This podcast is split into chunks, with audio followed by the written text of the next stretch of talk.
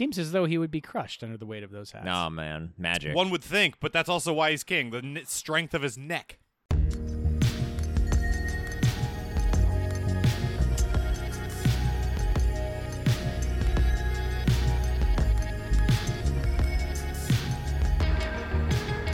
Hello, Internet, and welcome to the A to Z Horrorcast. This is the Creative Town podcast brought to you by us over at AtoZHorror.com. I'm Jack, and sitting across from me is Jake. Rich girls don't go to prison, Jack. And sitting next to Jake is someone else who's saving up to move himself and his sister to California. It's Mark. Hello. For those of you unfamiliar with our Crackerjack operation, we watch and review one horror movie a week, and then we get drunk and argue about it. And this week, we watched a pick from Patreon member Jennifer. We watched 2016's Don't Breathe. Thank you, Jennifer, very much for that pick. We will dive all the way into that real soon, and when we do, fair warning, we're going to spoil the absolute nonsense out of it. And hey, like I just mentioned, we do have a Patreon going, but we are not where your money should be going right now. So, as it has been for the last two years, all of our Patreon proceeds are going to Feeding America. So you can head over to patreon.com slash ATOZ horror. Support the show at your level of choosing. Get some fun perks for your troubles. Hang out with us over there. Maybe get to pick some movies at a certain tier. And know your money's going somewhere better than our dumb asses. And if you can't swing that right now or just don't want to, that's cool. We appreciate you being here hanging out with us. But please try to do something you can for someone who needs it. BlackLivesMatters.carrd.co remains a good list of resources of ways you can help. And if you need a little escapism, hopefully you can have some fun in the horror world with us for at least the next little bit. And boys, you know what that means.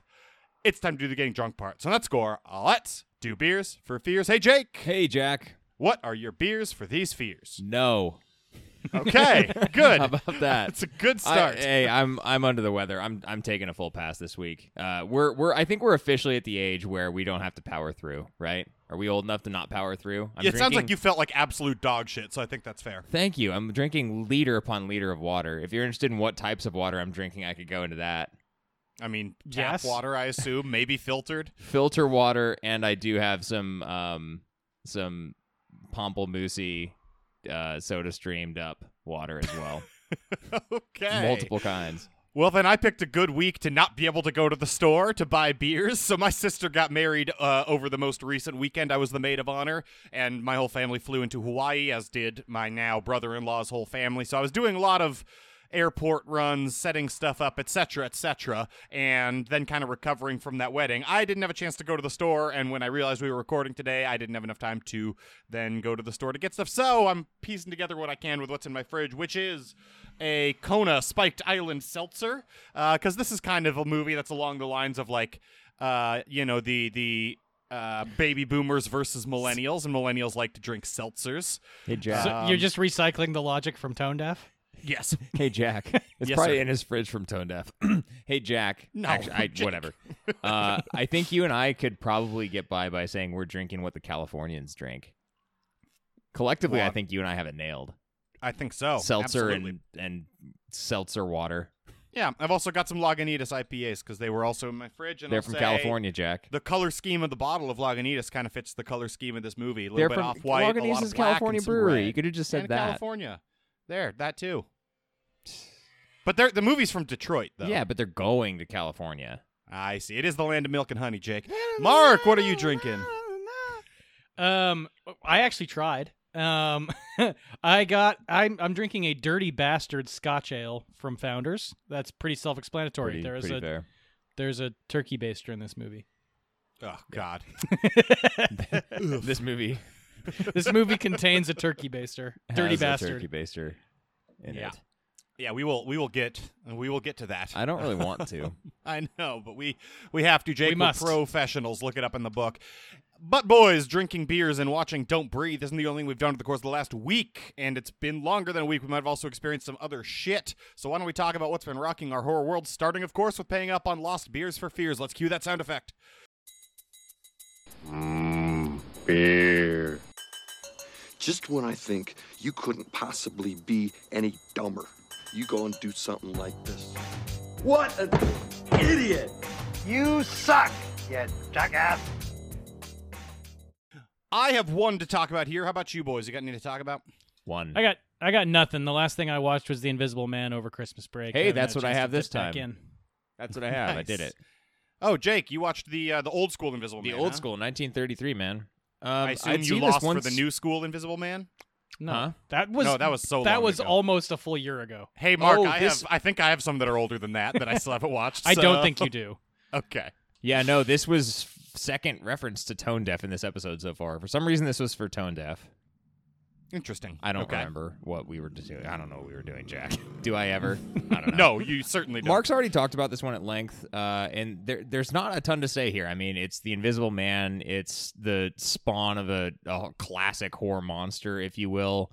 Very Besides book, impressive but- special features or special features, Jesus, special effects uh, in this one in particular. When you think about the year that it was made, like this had to blow people's fucking minds. I recommend going back and giving it a watch just to see all of the the tricks that were put to play in this one. Um, granted, there are a lot of just wires out there that are easier to see with larger and more What year did is it from, and how did you 33. watch it? 33. Three. And I rented this one on. Amazon. I hope it's not somewhere else. Okay. No, it's not. That was one of the things I said on our uh, Okay, one of cool. our recent episodes was I can't believe that this isn't in the public domain. Oh yeah, that's right. Yeah, no, I watched it on Amazon. Um, the only other things that I have to say about this one that really stuck out to me this time were I did not remember. I, I'd seen this once before, but it's been like a long time ago at this point. But I didn't remember the degree of like bumbling copness that is on display here. Constable Jaffers is a remarkable character. with and his- a great name for a kitty cat. Constable Jaffers? Yeah, that would be a, is a hell cat, of a cat right. name. And he has like those like the big caterpillar almost handlebarry mustache that would go well with a certain look that certain cats get. So I I think that that would be a good name for a cat. Um, the only other note that I have here from my my viewing of this one, we we know that the Invisible Man is an asshole, but I he there's a scene where for no reason he knocks over a baby in a carriage. Like this this is next level shit in this movie. One second he's dancing around with that just as a, he's just a shirt dancing around, and then the next second he's knocking over a baby in a carriage. it's a lot. That sounds like a lot, buddy. Well, Overall, you whatever. it's the it. Sounds like it's invisible. it's the invisible man. I was really trying to come up with things to say about it. and I think it's Mark mentioned it's not very long, right?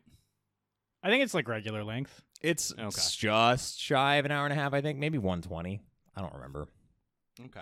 It it plays longer than that because it's got a lot of the acting in it. Remind me, is Wikipedia there... is telling me 70 minutes.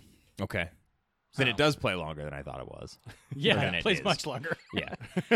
um, remind me, is there an element of this where like the the serum or whatever he takes to stay invisible also turns him evil, or is he just a dick? He's just a dick.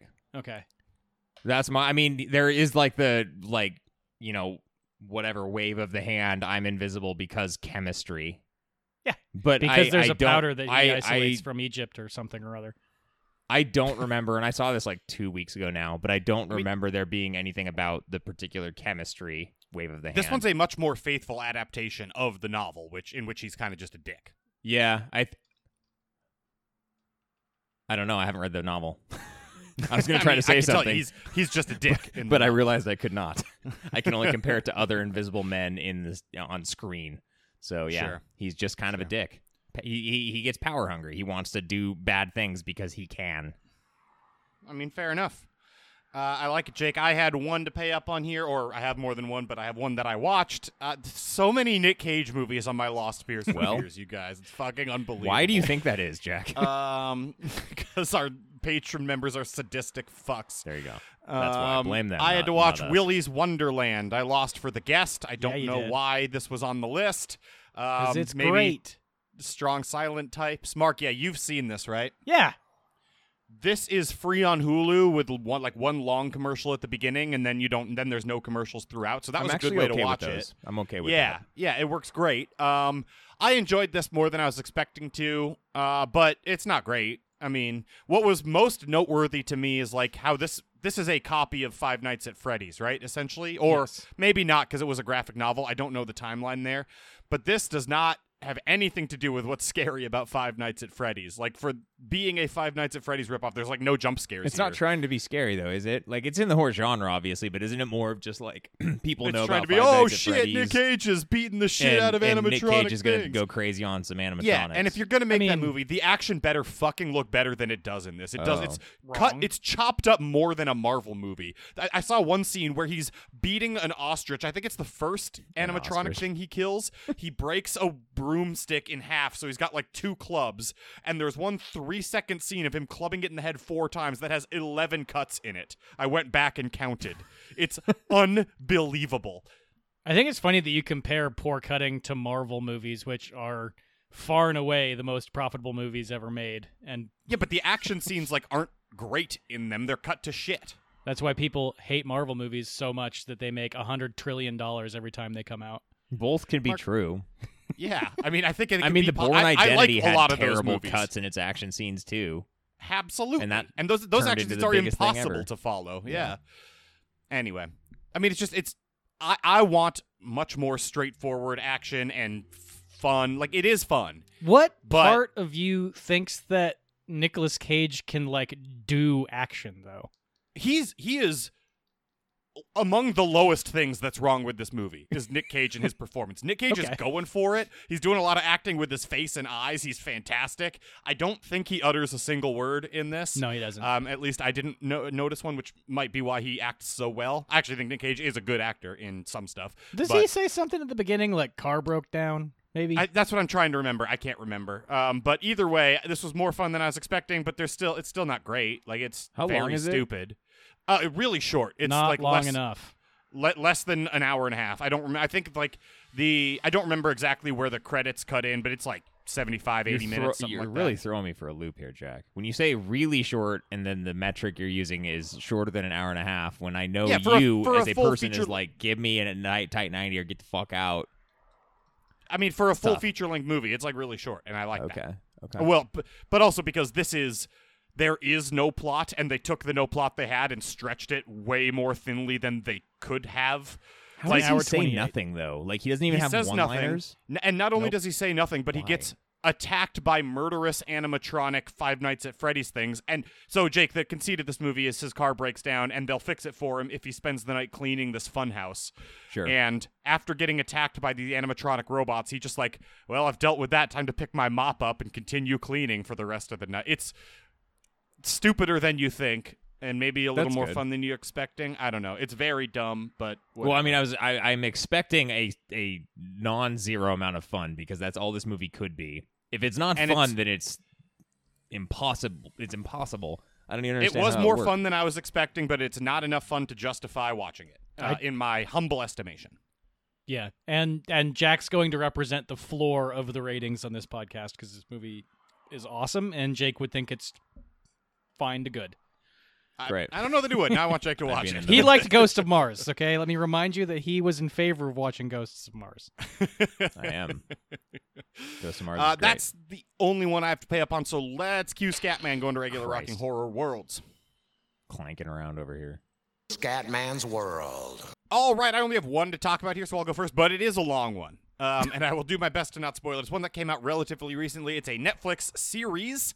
I watched like 10 hours That's of content. Archive 81. Oh, cool. Um, I watched the entirety of. Remind yeah, me what this, this is. Did we cover it? This is yeah. It's ba- we have, we did cover it. It's based on a podcast. Um, this is like a a an archivist for a museum is paid by like a rich private donor to come restore some old Yes. tapes that they have. That's a Yeah. series. Um, it's a series. Yep. I And think I so- knew this, and- and then I forgot. The catch is like you have to go up to. They can't be moved, so you have to go up to this Yeah. creepy place to restore them all. Yeah. Um, I was and- concerned that it would do too much about like popping into the the time when which the videos were taken. It does a ton of that. It does it very deftly, though. Mhm, Um, okay. I don't think it does too much. There, it also is. I, I really enjoyed it overall. I think it's. I think it's worth watching. I think it's very good. I'm trying not to spoil any of it here, uh, but it does a very cool job where. Like and and the the tapes he's restoring are of a woman who's making a documentary about the building. So they like blend in some found footage, but all the flashbacks aren't found footage. Hmm. There's also a ton of just kind of really cool, careful, long, drawn out shots of the actual physical work of restoring the tapes, which fit the mood very well, and I liked very much. Um, overall, though, I'd say like I think it's like ten episodes. The first three are better than the middle three, which are much better than the last three or four. So it gets Um, worse like, as it goes. It gets worse as it That's goes. That's not good. They had to Um, put an but- ending on it. It's a the first one is very good. They did kind of have to slap an ending on there, uh, but I did enjoy it. Um, Jake, I wouldn't recommend it to you at all. It's Oh. got that series problem, um, and this one has it more than most. Is it Uh, a but series Mark, or I is it like a mini series? You know the different like does it is it contained? It is contained. Yeah, but there won't be an not archive as, 82. Not as be a contained as a Flanagan show. Okay. Um, I don't know. But I, still I probably won't watch it, let's be honest. Yeah, I mean, I, I I liked it, but I also didn't love it. Um, Sure. the and again, it's hard. It's hard for me to recommend it, knowing how the series like. I didn't like it as much at the end as I did at the beginning. So uh, that's all I've got to talk about. Uh, it was kind of cool though, and the direction of the first few episodes is like beautiful and really really cool. So that's what I got. Mark, what about you, my friend? Hey, while we're on the topic of uh that was Netflix, right? Isn't that Netflix? Correct. Yeah, while we're on the topic of Netflix series or minis series, um I finished watching Hellbound, which I kind of briefly alluded to um in the pre-omnibus episode that I was going to weigh in on once I finished it. Well, I've finished it and it's better, I would say, than Squid Game. I liked it more than Squid Game. Um which I think was the like sort of comparison point. I mean, whatever. I guess it's the other Korean miniseries on Netflix, but whatever. Um, so it, it was a weird one. If you guys remember, um, as Jack frantically Ben tries to Grimm get- esque monsters. Yeah, it's the it's the one that I thought the CG. CG looked terrible and Mark was surprised by that take. I mean, I there is a lot of CG. I think it looks pretty good. There are like Mm. these giant monsters that come and take you to hell, which is the point, right? Like so in this world where you receive an edict that you will die in X amount Seven of days, days. or sometimes minutes, sometimes seconds, whatever. Um, there's this like religious movement that forms around it um, that governs like and documents how these prophecies are told and basically like forms a security state around forcing people to police each other type of thing um so it's Okay. It, it does have these weird religious vibes to it but it's all very uh dystopian i and ultimately like the twists and turns that this one takes are actually pretty fresh i would say as far as where you think this is going to go um it's a weird one and i mean i guess if you're sensitive to all you know giant cg tar monsters running around every once in a while those sequences are like Ben Grimm's, The- please. the fucking- Ben's Grimm, excuse me. what is a ben grimm That's the name of the Fantastic Four member who becomes the Thing. oh yeah but like the evil version Yeah, evil when he turns Grimm. black. He yeah, turn- yeah, like exactly. uh, I think he's that color in Ultimate Fantastic Four. I'm not sure. Okay. Well, yeah. I mean, if if that's gonna bother you, it shouldn't. But I mean, I guess that's really one of the only detractors. I liked this. I thought this was gonna be a middling at best show that I was just curious about the premise of, and um, it's only seven episodes long, so shorter than Archive eighty one or whatever it was called. Uh, and I thought it, it. was. I actually thought it was pretty interesting. Uh, it lays on the religion vibes kind of heavy, but not in a way that's I mean, it's not any worse than Midnight Mass. So, um, if you're looking Well, for, I mean, Midnight Mass was dealing very heavily with religion. well, and we all liked it, right? But it, it's in a way where it's like religion is a huge part of it, but it's not like the show is also commenting on the hazards of religion. And in this case, it's just like there are Christian undertones to it, obviously, because it's like heaven and hell, but it's also a brand new religion that materializes out of nothingness because there's a world where you get dragged to hell by Ben Grimm's Ben's Grimm. Ben's Grimm, thank you. Um, yeah, if you're looking for a quick series, I mean, it's not super quick. It's still six hours or whatever because it's uh, seven episodes. But um, Hellbound was interesting and I liked it. Also, I like it. I like it, Mark. Thank you. Awesome is what I meant to say. Um, but just for me to correct the record here very briefly, Archive 81, eight episodes, not 10, so I was wrong about that. Oh, okay. So they're about the same Similar. length. Whatever. Are they all an Slightly hour? shorter. What is it? They're all between an hour and 40 minutes or something. Oh, They yeah, they all do that weird Netflix thing. I assume it's because because Hellbound does the same thing where it's like one episode's 42 minutes long and then the next one's like an hour 15 and then the next one's like an hour and it's like okay. Which I like It's like as fine, the yeah. streaming stuff becomes more like we should be less and less adherent to traditional norms of how I long. definitely don't want something to be 60 minutes just to be 60 minutes. That's ridiculous. For sure. Right, exactly. Yeah. Yeah. Um, Jake, what about? Oh, sorry, Mark. wow, I do not only have one thing, Jack. Uh, Ooh, in fact, look I at have you. You're only allowed five Mark. more things Only to talk about that I'm not going to one. go Oh through. Jesus! I will say, uh, Wait, Jack, you have four more? five more. Jack, you have to go faster than you just went then. Unfucking believable. I'm out of practice. Also, our energy is all weird because Jake and I aren't in the same room. Yeah, well, we're Um, being responsible when someone doesn't feel good. Yes, we are. So when you're sick, stay home. I really thought that was going to rhyme when you started saying it. we have a shared movie that all of us have watched that Jack completely forgot about, which is Antlers. Oh shit! Yeah, that was a long time ago. we were drunk after the omnibus and watched it almost exactly a month ago. So I mean, I don't really blame blame you for forgetting. Yeah. Um, but we did we did take the dive and uh, watch 2021's. I mean, a lot of people really like this movie, Antlers. Uh, I wouldn't say that we didn't like it. Why are we thought it was. like fu- I. I mean, I think we collectively thought it was pretty good. Uh, it was nowhere near any of our top of the year lists, so I'm pretty confident about that. Yeah, that's basically where we walked away from it. Was like that was a solid solid effort. Glad we watched it. Yeah. Glad Mark bought it because that's the only that's the only way you can watch it right now. Um, I maybe will I'll say we spent about in a better two thirds of, of, the movie debating whether Jesse Plemons was Keri Russell's ex-husband or brother. Or brother. And, It was a uh, lot. that- and I don't think we get a conclusive answer. no, Actually, we do. They're, do. they're siblings. We for sure do. We do, but the problem was we were so we had we had gone to such great We built it up so much. yeah, exactly. That it it doesn't matter anymore. It's always going to be a question mark in our minds. Um, and we also spent a substantial amount of the viewing yelling, "Oh, you're gonna get antlers!" Get antlers. And he did. A lot of people got so antlers. Much antlers. Ding.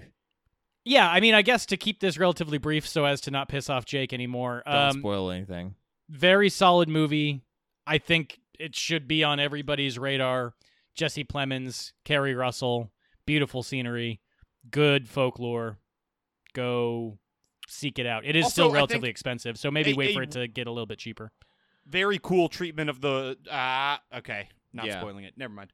Um, some, Well, some whatever. very I mean, cool- in the trailer, it lets on you know that what there is is some trailer. That it's the Wendigo? cryptidy Okay. thing.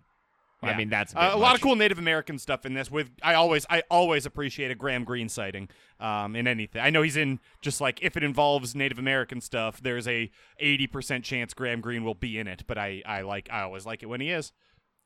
Yeah, the only other thing that I have to say is that this is definitely like more of a downer mood type movie. So that's not necessarily your bag. This isn't going to make you feel like rainbows Oh, and yeah, butterflies at the end. It's not fun. Uh, a it's a horror movie. genre movie, so we really shouldn't have to say that, but it's definitely not fun. It's the polar opposite of Willy's Wonderland. Sure. Lots of dialogue. yeah. I mean, yeah. Um. Lastly, I'm. I'll skip the rest until um. I guess two episodes from now because we're gonna do And you HRR next. Fifteen Mark, you to keep talk talking, but you talked for so fucking long about the thing with that about the whatever they're called. Yeah, you're really speeding things up, Jake. Yeah, the whatever they're called. What are they called? Don't tell me. Just Ben's go. Grimm. Don't t- don't tell me. Just go. Don't tell me. Don't don't tell want to me. hear anymore. Um, I watched in order to fully prepare myself for this episode. I watched "Don't Breathe 2: The Rebreathing," um, from middle of 2021. That came out in like July or something like that. Okay. If you're interested, especially after listening to um this episode, I'll say this: my wife thinks that it is the more entertaining movie of the two. Um, but this is still kind of a spendy rental. It's like six bucks on Amazon. Um, but What? it's no, it's not bad. It's, not a. Tw- it's not like the twenty dollar tier these days. but you're paying twice as much as you would for like all the other rentals. So maybe wait for it to come down a little bit. But I It's mean, twice as much as Ghost of Mars. it's it's a lot of it's a lot more of the same that you're getting from this movie. Probably less on the uh like stalker killer side, more on the home invasion and just straight up. This this this one's a lot more of an action horror than Don't Breathe One is. Okay, is it the same directed by the the same guy, Fede Alvarez? Or It is- Al- so Alvarez? It's not, um, but they're it's all the same group. Um, where Fede and I thought I wrote this guy's name down, but I'm not seeing it in my notes. Uh, they're they both um, wrote this one. It's still produced by Sam Oh, uh, Raimi. Rodo Rodo Sayagues. Yes, Sa- that guy. uh, Apologies uh, for Nailed me not it. being able to. he pronounce has a his he has a hard name to pronounce. I was trying to figure that one out as well. Um, thank you for stepping in and say, telling telling me who it was. Um, but yeah, it seems like I went through their their group. It actually also has the same cinematographer um, as Don't Breathe One. Um, That's a big part of Don't Breathe One. Spoilers for our ratings. Exactly. So it it looks similar. It feels similar. Um, they they obviously go in a slightly different direction with it because it's not like you can have another band of folks burglarize this guy again. But um, they take it in a, much a much more. Um, I, I guess it's like similar to the evolution of Saw, where it just turns kind of more and more. Well, that one didn't go as much into action, but it just start or maybe Purge. Purge is probably the better That's analogy okay. here I like that one. that uh, comparison. where it starts out as like a home invasion thing and then it turns into just kind of an action movie. Yeah. And that's not necessarily a bad thing. I have some other things to bring up here. Uh, but I'm for sorry for this movie specifically, but I might leave them for the actual review of Don't Breathe 1. I'm interested primarily- in how you're going to do that, so I advise that you do do that, Mark. Just bring it up now. Just Is that what you're no, no, put the it in thing the you intended to do, keep doing it. Jake's adding helpful feedback as always. Yeah. Okay. okay. I'm trying. I, yeah, it's affirmation. You just don't know how to deal with it. Yeah, that's the issue. Yeah. That's exactly what it is. Okay, I those are those are my um, allowed three. You're allowed to four, talk however many I more. we never cut you off. Fine, I'll do one more. Um, I watched. Do them all, dude. Do them all. Hey, wow! Now I feel bad. You're making me feel bad. No, it's affirmation. I watched Night House as well, uh, based off of I can't remember who specifically recommended this to me officially. I think it ended up on but- Jake's list of recommendations, but it would have been on yeah, mine. I had mean, it not both been of on you. Jake's. Uh, this is a very clever movie. I understand now what you mean by if this were a book, it would be hard to make into a movie. Um, yes. I mean, they're just in the way that they have a few shots that are incredibly clever, and the, I guess what you would call the villain of this is so atypical as to what you would normally like have out or of at this least atypical in terms of the general presentation of said villain. Right, exactly. Um, I yeah, I don't really need to belabor this one too much more because you guys have pontificated at length. I think it won our third favorite of the year, maybe second favorite. Now I can't There's remember. no way to know, Mark. Um, so whatever, unmitigated. Go. Also, I'll sign off on that as well. Just, just go do it. Go watch Night House. It is quite good. Um, yeah. Not Seal of approval. Also, not yeah. Our seal of approval. They can put that in the fig leaves in the trailer if they want. Um, also, not a particularly fun movie though. Uh, no, shit, no. definitely not. so keep that in mind. There's some suicide trigger warning stuff in there too. So you know, Yeah. uh, that's the kind of movie you're getting in for. Not so much a romp. nope. If you do All right. want a romp, I watched Oh. Jack in the Box. The first one, okay. not the, the yeah. First awakening. one. So the first one, not Awakening. No, the first one Not is the jackening. um, the first one is available on Prime for free. Um, and I know that because I Googled the Awakening one trying to find a trailer for it or something like that. And it showed up as already, like, I was already able to watch it. And I was like, oh, what's Mhm. this? And it went to the original one. And then I Yeah. remembered that the original one looked really good when we reviewed it back in fucking 2015. And was it? Um, it's exactly what I wanted out of it. Sure, Hell yeah. that's fine. which is to say it looks really good. The prop itself of the jack in the box is great. The costuming and well so the prop of the jack that comes out of the box is also very good. And then the costuming of jack as he's the monster. meandering. Yeah the monster as it's coming around is also pretty good. There's a lot of great splatter in this. Um, it's about as well written as you could expect something of this ilk to be. Um, if you feel like turning your brain off and watching a creepy fucking clown demon stalk people through a mu- museum, then boy, do I have a movie for you. that sounds awesome. And it, you know, bonus points. You can watch it basically for free if you have Prime. Yeah, Hell yeah. Yeah. I like it. I feel like most people do these days. Maybe pe- maybe people are getting rid of Prime these days. I don't know. Good people are, I think. Well, I'm not a good enough person apparently. Me neither. Is that all, Mark, or should Jake go now? Uh, Jake should go now. Jake should go now. So you did get through all of them. I still have one to talk about. I, I, we've been we've been at this for a Fine, while. Mark. Go. Well, my list is is much shorter. Um, it's it's actually I'm I'm thinking about it now. It's a really weird list because I don't have a movie per se. I have two things to talk about. The first of which is a documentary. I, I and this th- so okay. First and foremost, it's on Shudder. It's called Woodlands Dark and Days Bewitched. Have either of you seen I've this? seen this one pop up. I have it on my. I've not seen it, seen but it, not, but seen that it exists. I've seen that it popped up. Yeah, so this shit is a three plus hour Jesus. long just pontification, rumination history on what folk horror is. And it's interesting, but it is way, way too long for what it is, too. Because as you can imagine, a a retrospective of what the folk horror genre brings to the table is not going to be the most exhilarating topic. It's very intellectually rewarding in a certain way. Like if you're into horror movies and you're into like the history of horror, it's it's cool. There's a lot to dig into there. But folk horror is not particularly exciting. so it's it's a very interesting watch, but I would recommend breaking it up into chunks. That's what I had to do with it.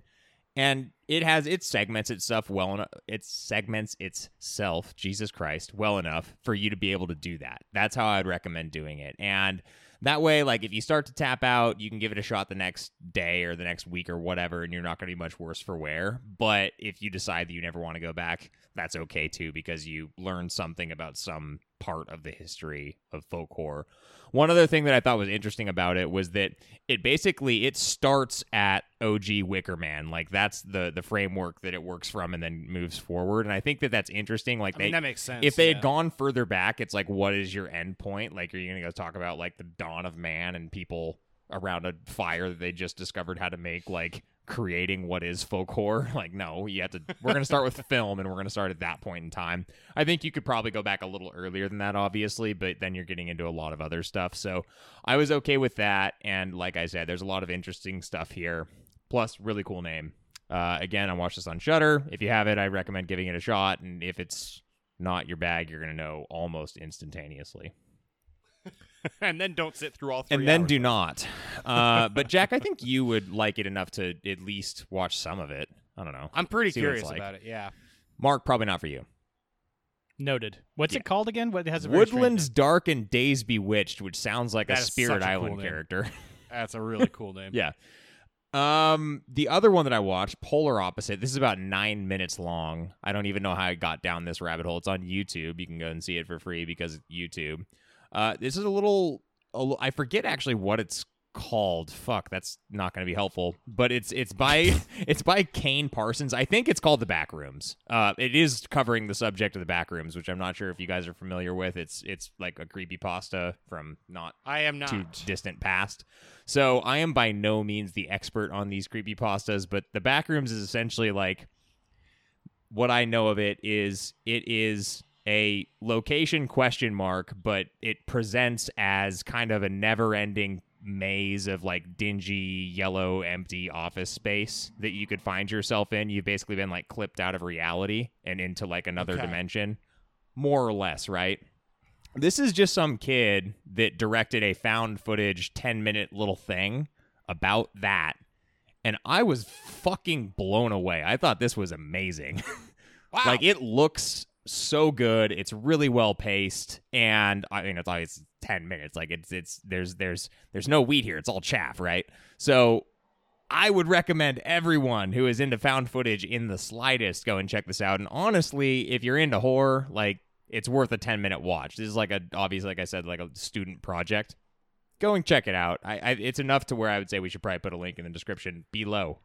Yeah, I will, and especially Jake, just because it's you can't find it, so you're gonna need to send us the link so that I can watch well, this. I think I found it, Jake. Is it? It's called The Backrooms, and then parenthetically found footage by someone named Kane Pixels. Is it almost ten right, minutes Jake? long? Nine minutes, Yep, thirteen it. long. January sixth, twenty twenty That's it. It just came out. Yeah, Okay. that is the one. yeah. Kane. So I found it. I will. I what will is it called? Is it called the back room singular? the back rooms plural and then parenthetically found, Found footage. footage. Yeah, Yeah, I that's it. it. It's Okay. okay. It's what I thought it was. Cool. I was searching Kane for Kane Parsons. That Ah. seemed to. Oh be yeah, a that's the. I, I I tried to look up the name of the actual person who made it to give them credit, but the, apparently their handle is different. So anyway, cool. I like it. Jake, you got anything That's else? Or me. should we move Nope. on to the feature presentation? Let's do it.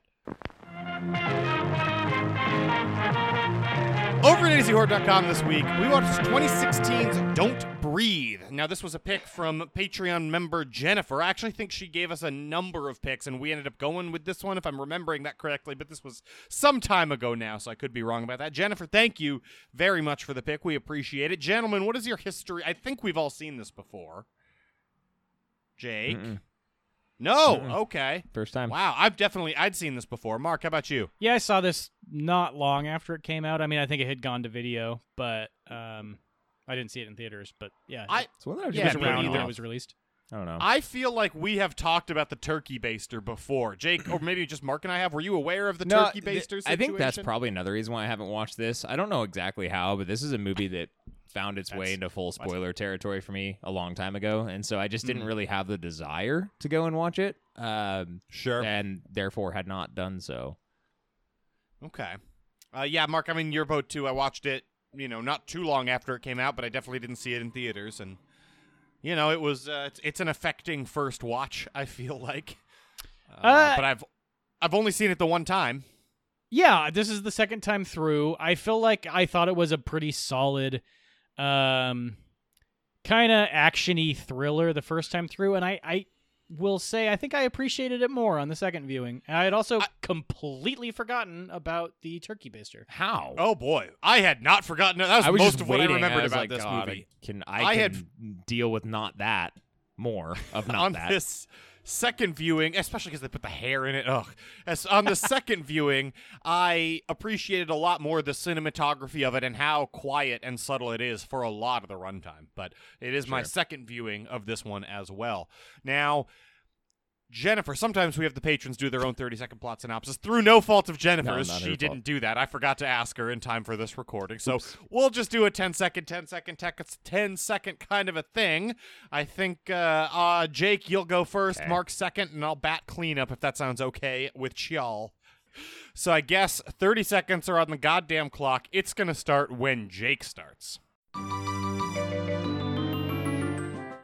Rocky, Money, and Alex are three kids in down and out Detroit that make money by basically just breaking into different houses and getting the money that's there that are a part of Alex's dad's security company.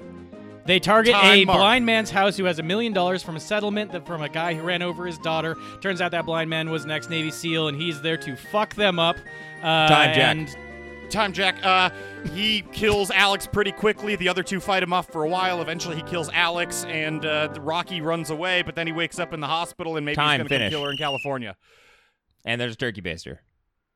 Yeah. Yeah, there's a sex dungeon. There's a There's breeding a- dungeon, not a sex it's- dungeon. it's He's specifically Mark, he not never a sex forces dungeon. himself. I never force myself on anyone. Dude, That's a Stephen pretty good impression. voice is something. No, Thank it's not. It needs to be a lot more. You need to scream at the top of your lungs for like eight more hours and then do it. and then do that same. I thought it was voice. pretty Yeah. good. it also has to be like a lot. No, no, now you're doing it all wrong. You're doing. You're doing. Uh, just uh, Jimmy James Jimmy, the guy from a, But It's a Wonderful Life. Jimmy What's that Stewart? mother- Jimmy, Jimmy Stewart. Stewart. Yeah, you're, you're you're just doing a Jimmy Stewart, It's, Mark. it's kind of a Jimmy Stewart. It was a little doing, Jimmy but it's Stewart and a lot little more lotion in the basket. I've got a turkey baster over here. this movie would be better with Jimmy Stewart. Not saying Stephen Lang did a bad job, just saying it would be brilliant to I mean, Jimmy almost Stewart. everything would be better with Jimmy Stewart. well, look. Before we dive into what the movie does right or could do better, spoilers, cast Jimmy Stewart. Let's talk about what in the fuck subgenres of horror it fits into, except home invasion, because that's mine. Also, do we have a home invasion sub subgenre reverse home invasion? Because that's what this. This is. I mean, I Home think we do. I think we do because of Intruders, and we've watched a few of these movies. Um, This one's kind of one of the main ones, though. One of the first, like, big, you know. I would. big- I mean, I, feel s- like. yeah, yeah. I I'm fine with just putting it in home invasion though. Um, yeah, it's just home invasion. especially because for a substantial part of the movie, you you are feeling for the person whose home is being invaded. That was a nonsense Yeah. sentence, but I'm hoping it made sense. I understand what Great. you're saying. He's also obviously he's terrible, but there's no good guys in this. So I mean, this not is one of the notes. for a part of it. this is one of the notes that I had from Don't Breathe 2. Um, this writing team is particularly good at turning bad guys into good guys and good guys into bad guys and then switching them back. To- just circumstantially. Yeah, Yeah, it's just, based on what's everybody everybody sucks. Everybody has a sob backstory. Um, but also, you know, the guy who you're kind of feeling bad for has a turkey baster full of semen in his basement and I don't well, I'm not spoiling the, the end of Don't Breathe 2. Is there a turkey baster full of Everybody's semen in asking. basement? No, th- believe it or not, they didn't bust that trick back Huh. out. That's that's a that a would have thing been you can do. that would have been once. very. They very received some. strange They if received some had. feedback on that whole that whole bit. Well, so I, don't- I'm does sure it, they but did. I'm very jazzed up to talk about the production of this one. But do we have anything else? Oh, any other subgenres into which it fits? Other than just Uh, home invasion, Yes, it kind of is just that. I'm ki- Yeah, I'm That's sad, kind of, but I can't mean, think it's of anything pretty. else. It's pretty tight. yeah. I would I would make a strong argument for post apocalypse, but I think that's Oh, just because we- they have a they have a very poor opinion Because of Detroit. Detroit. It gets that's this is okay. I am gonna have to announce this like a dozen times during this. Their version of Detroit gets even worse in number two. nice. They- It's Well, just Detroit- it's a lawless countryside. Detroit has They shot. "Don't Breathe" one in broken down Hungary in like an abandoned. Did they really? They could have shot. They, yeah, they really could have shot that in Detroit. they sh- no, they shot it in like a broken down, un- uninhabited section of Hungary. Uh, Detroit had probably already started its recovery to a certain degree at that point. Um, yeah, this was past the you can get like a four bedroom yeah, downtown That, for that shit existed grand. for a period of time, though, man. That city got hit real, real hard. Um, yeah, I was going to say something and then I completely forgot it. Oh, I think we might have also at some point added a subgenre that was um, what the fuck would we have called it? Sensory deprivation, like oh, oh yes, yeah, yeah. for sure. Yep, yeah, yep, and that's yep, yep. this Hush and yeah, uh, yeah, Bird it's, it's Box it does and- yeah. belong in those. I mean, it's the preeminent blind one. but it's it's despite less what you would sell as Jack We- at the end of a the same way we've certain ta- Jack. the, the the same way we've talked about how Bird Box like or, or some of these don't always fit all the way into it. Like this one has a lot less from the cut off uh senses perspective. There's not a lot of scenes where you don't see things, right? Whereas in Well, no, Hush, this there are a lot of those in Bird Box, and there's a lot of scenes in Hush that are silent. This movie's a quiet place. You're not supposed Yeah. to make noise. It's the right, exact kind same. Of, yeah. Yeah, well, Except apparently you can make a shitload of noise Yeah. sometimes, and also sometimes it's you fine. can't This- literally breathe. In well, the I, other I room. like. We'll get a good into point, all of Actually, it brings in more, right? Like the the noise is so important because of the blindness. There, it does a lot less with that. I mean, there's obviously the completely pitch black. I'm gonna make you see what I can see part in the basement, but still, like, I think it does both of those well. Whatever. That's not what we're talking about here. Until now. The, the omniscient third person camera goes into night vision. even when Totally. like, uh, that's very weird. All right. Um, boys, let's talk about what this movie does right. Now, I want to start with the production kind of overall of this movie. And what I want to get to here is this was a relatively low budget movie. It cost just under $10 million to make That's and is almost a direct reaction, apparently, to Fede Alvarez's uh, the reaction he got critically for his 2013 uh, Evil Dead remake. Same more, Where like a lot of people panned that movie because it was too gory or too, which I have problems with that movie, but they're not that it's too gory. But apparently, like people told we them all that, liked that movie quite a lot. yeah, we did. It's a good movie, but apparently it was, did not do that well, and a lot of the problem was that it's too gory to no effect and just like kind of you know senselessly violent. And so he was like, I want less studio interference, and I want to get weirder with the violence and gore. So he made this movie, and I mean, this movie's much more his vision, and I think that kind of shines through. He's yeah, he certainly got less gory with this one, but uh, you do still have those moments. pl- I mean, the, the the when when the when Alex dies, when Alex gets shot through the neck, Mm-hmm. that is pretty shocking. So I think you mean money. Uh, when money yeah, gets sorry, shot through the neck, The and you yeah, have the the- slow mo. Uh, that's what I was gonna. That's exactly what I was gonna bring up. It was you have the slow mo shot of his like mouth filling with the gases from the bullet. And Yeah. yeah, I there's That there's is scenes like- shocking. yeah, there's scenes like that scattered throughout that kind of remind you that oh yeah, these guys know what they're doing. But Like, there's, also less. There's also There's a lot less- of steady cam floating around. Like it's a very kinetically shot, very well choreographed uh set, right? Like they you, you kind of have to like take a step back and realize that there's people with you know a good amount of equipment on that know exactly where they're going. The actors know exactly where they're going. Everything's staying in frame, in focus, all that stuff, and then they are cutting that with obviously like this is effects heavy, but scenes of cameras flying up through floorboards, foreshadowing the uh, air duct from later in the movie, flying back up, going into the room, showing where people are moving around, trying to find the safe. Um, the overall direction of this movie, I think, is pretty stellar. yeah, yeah, it is. Uh, and you said this earlier, Fede Alvarez. He's done a bunch, but just to just to say the other names, um, J- uh, Pedro Luque is the cinematographer who's done both this and um, he worked on number two as well, because which I said earlier. He also was the with them with the girl who kicked the hornet's nest or whatever. Randomly, that's another one that they've all done. It seems like this this pack of people have done a number of movies all together, um, including Sam Raimi. Um, Yeah. So there's there's a lot of talent on this team. There is. And Mark, to go back to something you said, I agree with you that there's less overall gore in this than there is in the 2013 Evil Dead. But the By a long Gore shot. That's one of that- the goriest movies we've ever seen.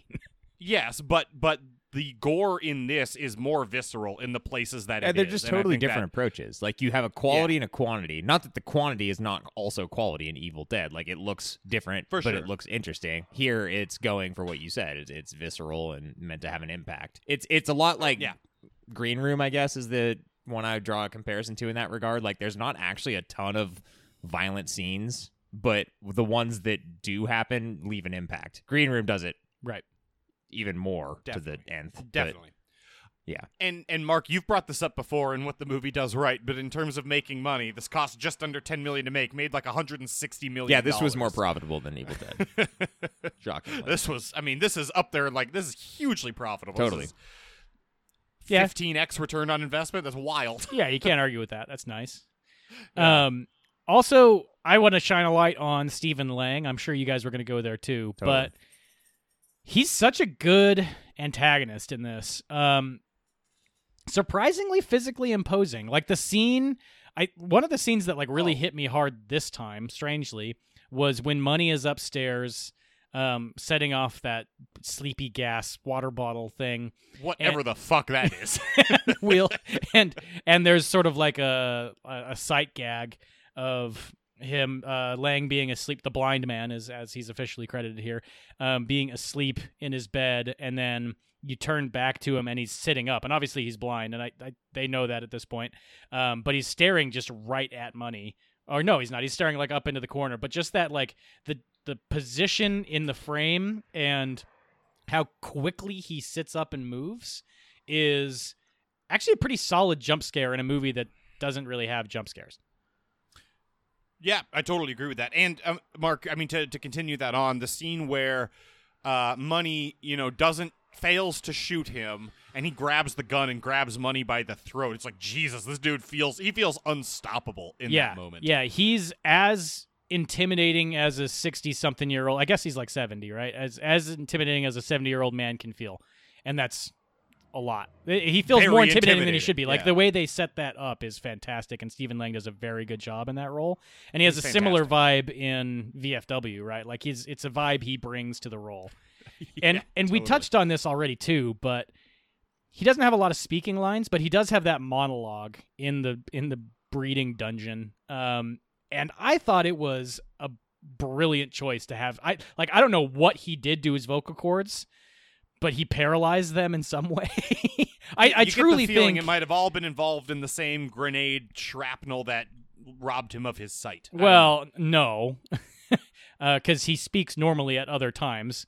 But I really do think that Stephen Lang, prior to that like day of shooting, just stayed up all night and screamed in a soundproof room for like wait, six no, I'm not talking about. Stephen Lang as a whole. I'm talking about the character. Does he speak normally at other parts? Yeah, when he's talking to I- Money at the very beginning, and he's just like, "What are you doing to my house?" or whatever. I can't remember what his lines are.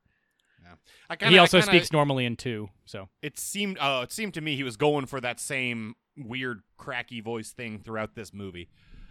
I mean, yeah, it definitely he's under a lot of stress, but uh, like physically, Lang did something to make himself particularly hoarse, and it, it worked out. I like. Oh, whatever he did, it's fantastic.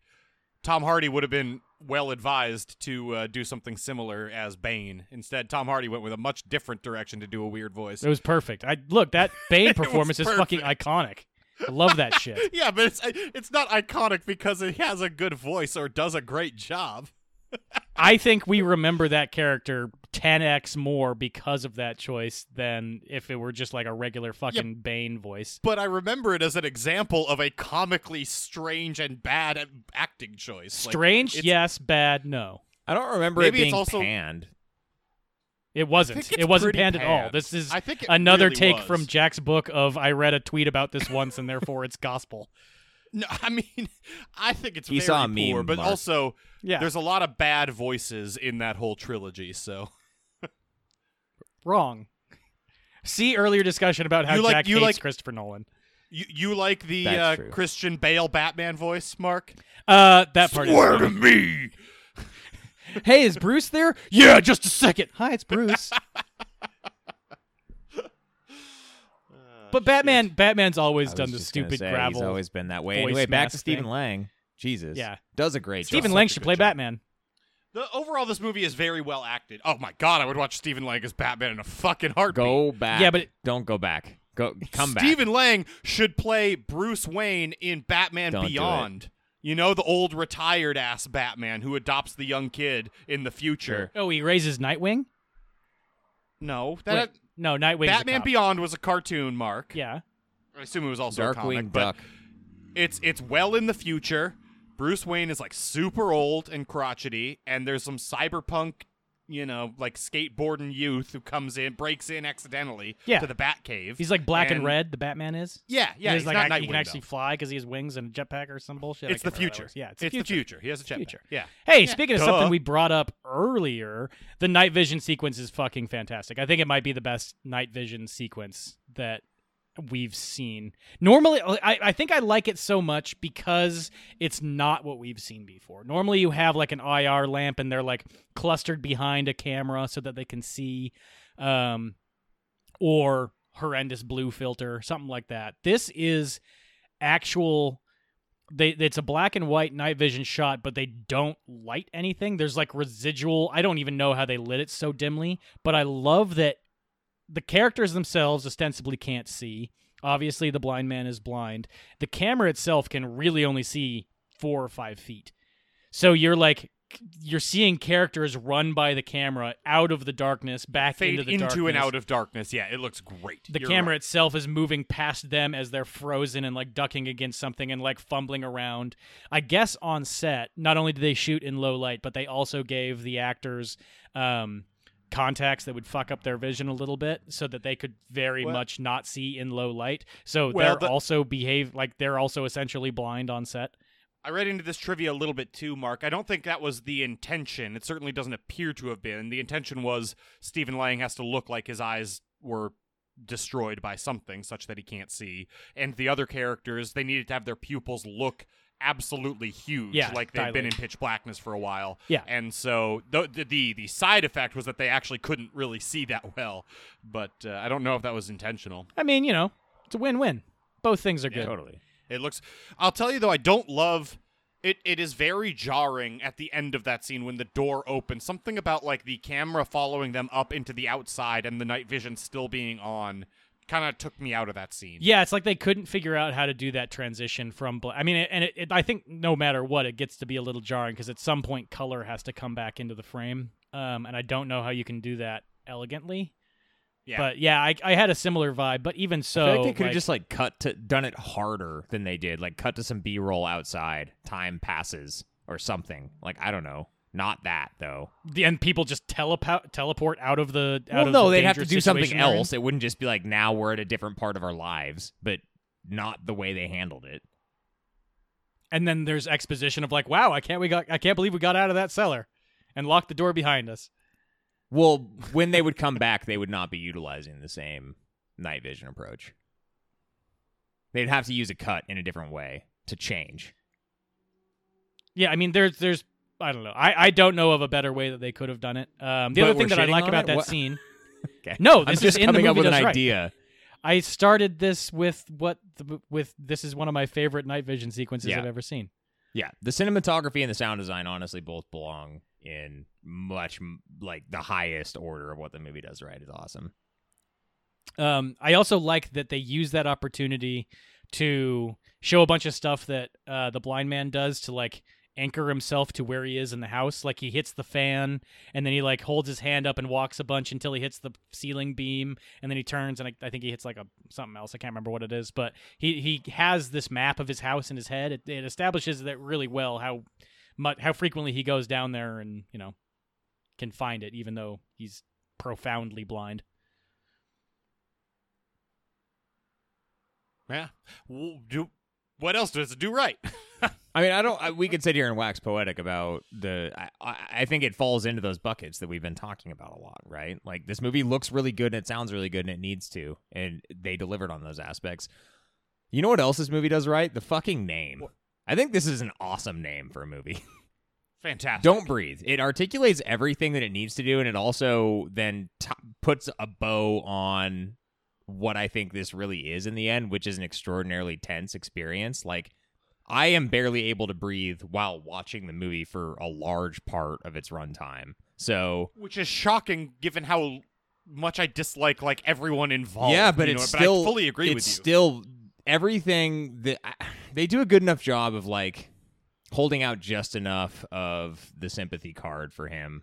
You know, like there's a decent part of the runtime when it's your first viewing where you're you're not fully sure. You shouldn't be fully sure of, of what he's been up to. Even on my second viewing, I have to remind myself about the turkey baster to fully call him a villain by the end of the Yeah. movie. You know, I, I- the, the thing prime to me is the how tense this is, and I think that that's in large part because of what we've already mentioned: cinematography, sound design, all that stuff. But It- don't breathe. it's an great name. example, Jake. I think of a, a a simple title, but that isn't generic. We you know we do Yeah. when we do HRR, there are so many movies that have a generic title that's to the movie's Yep, detriment. totally, This one is a simple title, but not generic. It fits the movie so well. hundred percent. Yeah, and the it also gives you an inkling of the type of writing that they have in this that someone actually does get caught, right? Alex does get caught in another room because he's breathing too loudly. So he shouldn't have breathed. Do we have anything else that does right, or do we want to move on to does middle? I'm happy. I'll go middle. on.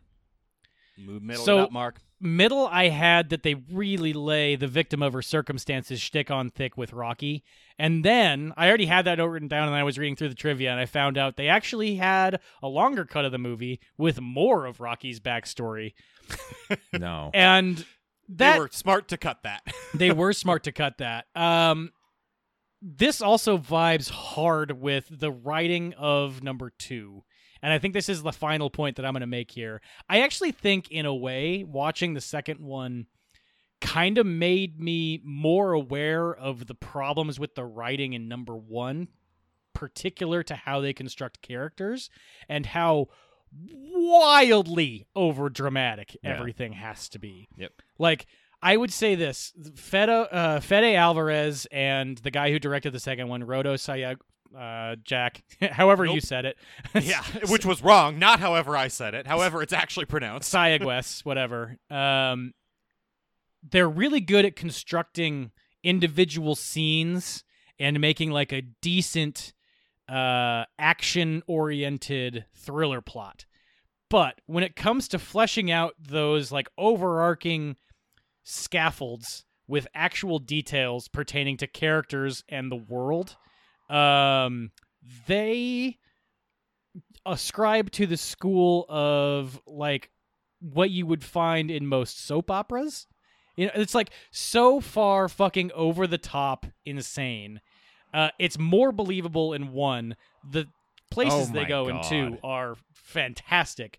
But watching that, I was like, oh yeah, all of those flaws were there in a slightly more subtle way in the writing in number. and that's one. insane to think subtle. Like I, the, So- when I'm hearing you say this too, I'm interested that you put it in middle.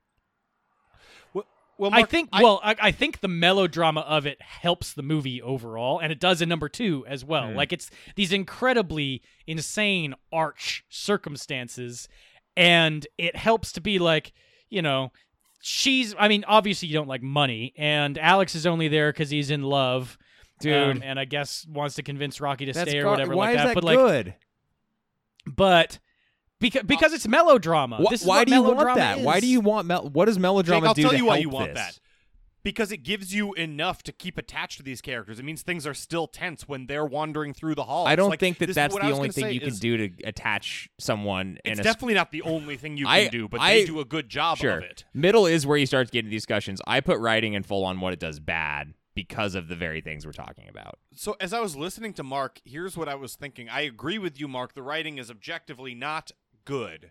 But at the same time, like you mentioned earlier, they do a really good job of like having you root for different characters based on the circumstances that are happening at any given moment and it's even on a second viewing very effective at that in a way that like it doesn't feel like a bad writer could achieve. So they've Yeah. captured something with these characters. Maybe it's their simplicity, maybe it's the melodrama, I don't know. They've captured something with making these characters at least watchable enough for me to be Okay. tense when they're about to die. Okay, Jack, you won me over. I can now see why you'd put it in middle. They don't they aren't bad at writing. They just wrote something in a way that I didn't like. You know how sometimes you eat a cake and there's like a lot of icing on it, Yeah. but the icing's good, so you eat all the icing, but then you feel bad afterwards. I'm usually taking off a forkful of that stuff. that icing is melodrama. Yeah, I don't I'm not a melodrama guy. I, I think it is melodrama. I mean, Mark. I think that's a good I'm not either, but I think it it does take a particularly adept writer and a number of edits to get that balance right. I mean, I don't think they can't got it come up right. with- Yeah, yeah, yeah. I, I, I I can't come up with. I'm sure we. I know we've had this conversation before where we've talked about things that are just way too over the top and crazy. Um, this one worked for me, and the last Me time too. we had this conversation, Even on it second didn't. viewing. and I am fully ready and willing to acknowledge that it's all it's all way too much. Okay. The, the the backstory is completely insane and sticky, and I mean, it's it's just it's it's soap too much. opera-y. It's too much. Uh, that, that's where I land. Like I hear everything of what you're saying, but I'm still on team. It's too much. they Which leverage it in an effective way to get you to flip flop back and forth throughout the course of this thing, which I think is a good mechanism to improve the immersion of the film. But we've probably talked about this one for too long. What else does this movie do, middle? I had nothing else in. Do- oh wait, the sound stuff in Does Middle. It's very effective. He can hear him breathing. They are not consistent enough about what he can hear. Oh, yeah. why his hearing isn't damaged by bullets. It's kind of an elevated nitpick, hmm. but Not It's damaged by very eff- bullets, but extremely damaged by an alarm system that he that had he installed. installed. Yeah. Oh, also, yeah, it's it's a very effective movie in the way it uses sound, but it doesn't have a good grasp on Yeah, what sounds the- would do sa- what in the real The world. The sound design does a much better job for you as the viewer than it is a believable Yes. mechanism within the movie itself. exactly. Yeah. So I put that in Does Middle. Sure. Okay, I agree with that. Actually, I mean, I would I would put part of that in nitpicks and part of that what the movie does right, which I guess makes sense in middle. But cool, does wrong. I mean, Mark, this is why I was going to put that in middle, not does wrong. The, the the movie is not paying enough attention to like what for as narratively important as it is regarding what he actually hears and doesn't hear. It doesn't pay enough attention to it, and that gets really frustrating. Yeah, like he can't hear the ladies muffled talking to them downstairs when he's down there originally. He can't hear Alex and Rocky running around in the on the main floor, but he can hear fucking Alex breathing kind of heavy two rooms over when during that chase sequence. Yes. Yeah. Yeah, and I mean to uh, I'll, I'll spoil one of my nitpicks. This movie is bad at guns in a way that like it's also critically important to the plot. Like early, early on, Money points the gun at him, and the gun makes that sound guns in movies make of like, which is no mechanism a gun makes. He didn't do anything to it. He didn't sound pull a are you hammer trying back. to make? I, when like the, the sound of the sound that guns make when you pull them out when you pull a Glock out of your wherever you I'm pull it out of intimately in a familiar movie with how that sounds. that like it's kind of I mean I think they want it to be a cocking sound, but he actuated no mechanism on the gun. so just the sound when he draws the gun. yeah, and it goes like click click. Like there's a couple of clicks in there. It kind of sounds similar to what it would sound like if you pulled the hammer back, but he didn't pull the hammer back. But that sound is what triggers the blind man's knowledge of where he is. And hmm. so it's like that's such a specific thing you got wrong about how guns work, but it's also absolutely critical to the plot. This movie pays attention to weird Yes. things. It's specific in weird Yes. places and, And- wrong in weirdly Yes. specific and places. and overly Hollywood in other places. I Totally. what you're saying too. Yeah. yes, yeah. Um, as far as sense of place goes, they do. I mean, to backhanded compliment, they do a great job of like constructing all these sets and stuff. But I don't understand this house at all. From the out, this is a House of Leaves house. From the outside, it's like I don't know, maybe fifteen hundred square feet. It's like kind. It's a shitty house on the si- shitty side of Detroit or Hungary or wherever the hell they were when they filmed this thing. But there's and and the main floor makes sense and the upstairs makes sense but then you get into the storm cellar and it's like a fucking bank vault down there with like miles of corridors and shit that they're running around in during the sequence and then there's also an entire room the size of the other floors that's the sex dungeon. And aside from all that it has this insane uh like ventilation system that she's fully able to get lost in between the floors where somehow she's able to drop like 20 feet directly onto her head and knock herself unconscious. I like i truly don't understand particularly how the subterranean parts of this house work but this was very much like they knew what the external side what the external mech like house was going to look like and then they didn't pay attention to that at all they just wanted to like continue Mark, to have aisles and he- he- and stuff for sure. full on take sheltered some situation in in a, in a prequel to this. yeah okay It's canon that makes sense with get I buy shel- that. take shelter. with take he he and uh, Michael Shannon have the exact same He- problem. House of Leaves did a little bit too. Yeah. All you got to do is move into a place that's bigger on the inside than it is on the outside. That's all it takes. That's it. It's pretty simple. and then don't open doors. Yeah, I don't understand Don't what's so go hard into the about doors that you open. to figure out. I also think it's really funny that he th- there aren't any stairs going down into his cellar. you're telling me you're telling me like someone sold this house to a blind man Oh, and was cool with this complete breach of code where you open a door and drop like 15 feet. hey, let's Oh, say this dude, is he- set in 2008 Detroit. yes, I that was- believe that someone shit would was- sell that house Okay, to a blind Yeah. man. Fine, fine, fine. I mean, he was probably living there before then. for like Come 10 on. grand. He's been you know, he's been living there for forever. That's why the underground part's so big. He's been take sheltering for three decades. Hey, Mark, can I uh, can I share But my he had- screen with you boys? He's had I a wife. He had a wife and kid. He didn't need a breeding dungeon. It wasn't Unless meant he for and his wife were breeding. maybe it wasn't something meant for that. Michael Shannon had a It was wife meant for and sex play. He just turned it into He was a still breeding take dungeon. sheltering. Oh, okay. Okay. And I don't, want, I don't want to kink shame this guy. Okay, that's fine. I've brought up the exact scene. I st- I watched this last night, so I still have the movie rented on Prime. I've brought up the exact scene with the gun sound I'm talking about. If you'd like to share screen with me for a second here. Well, I, I can't share my screen with you, but yes, please. Okay. Only with Mark though. I don't get. I don't get it.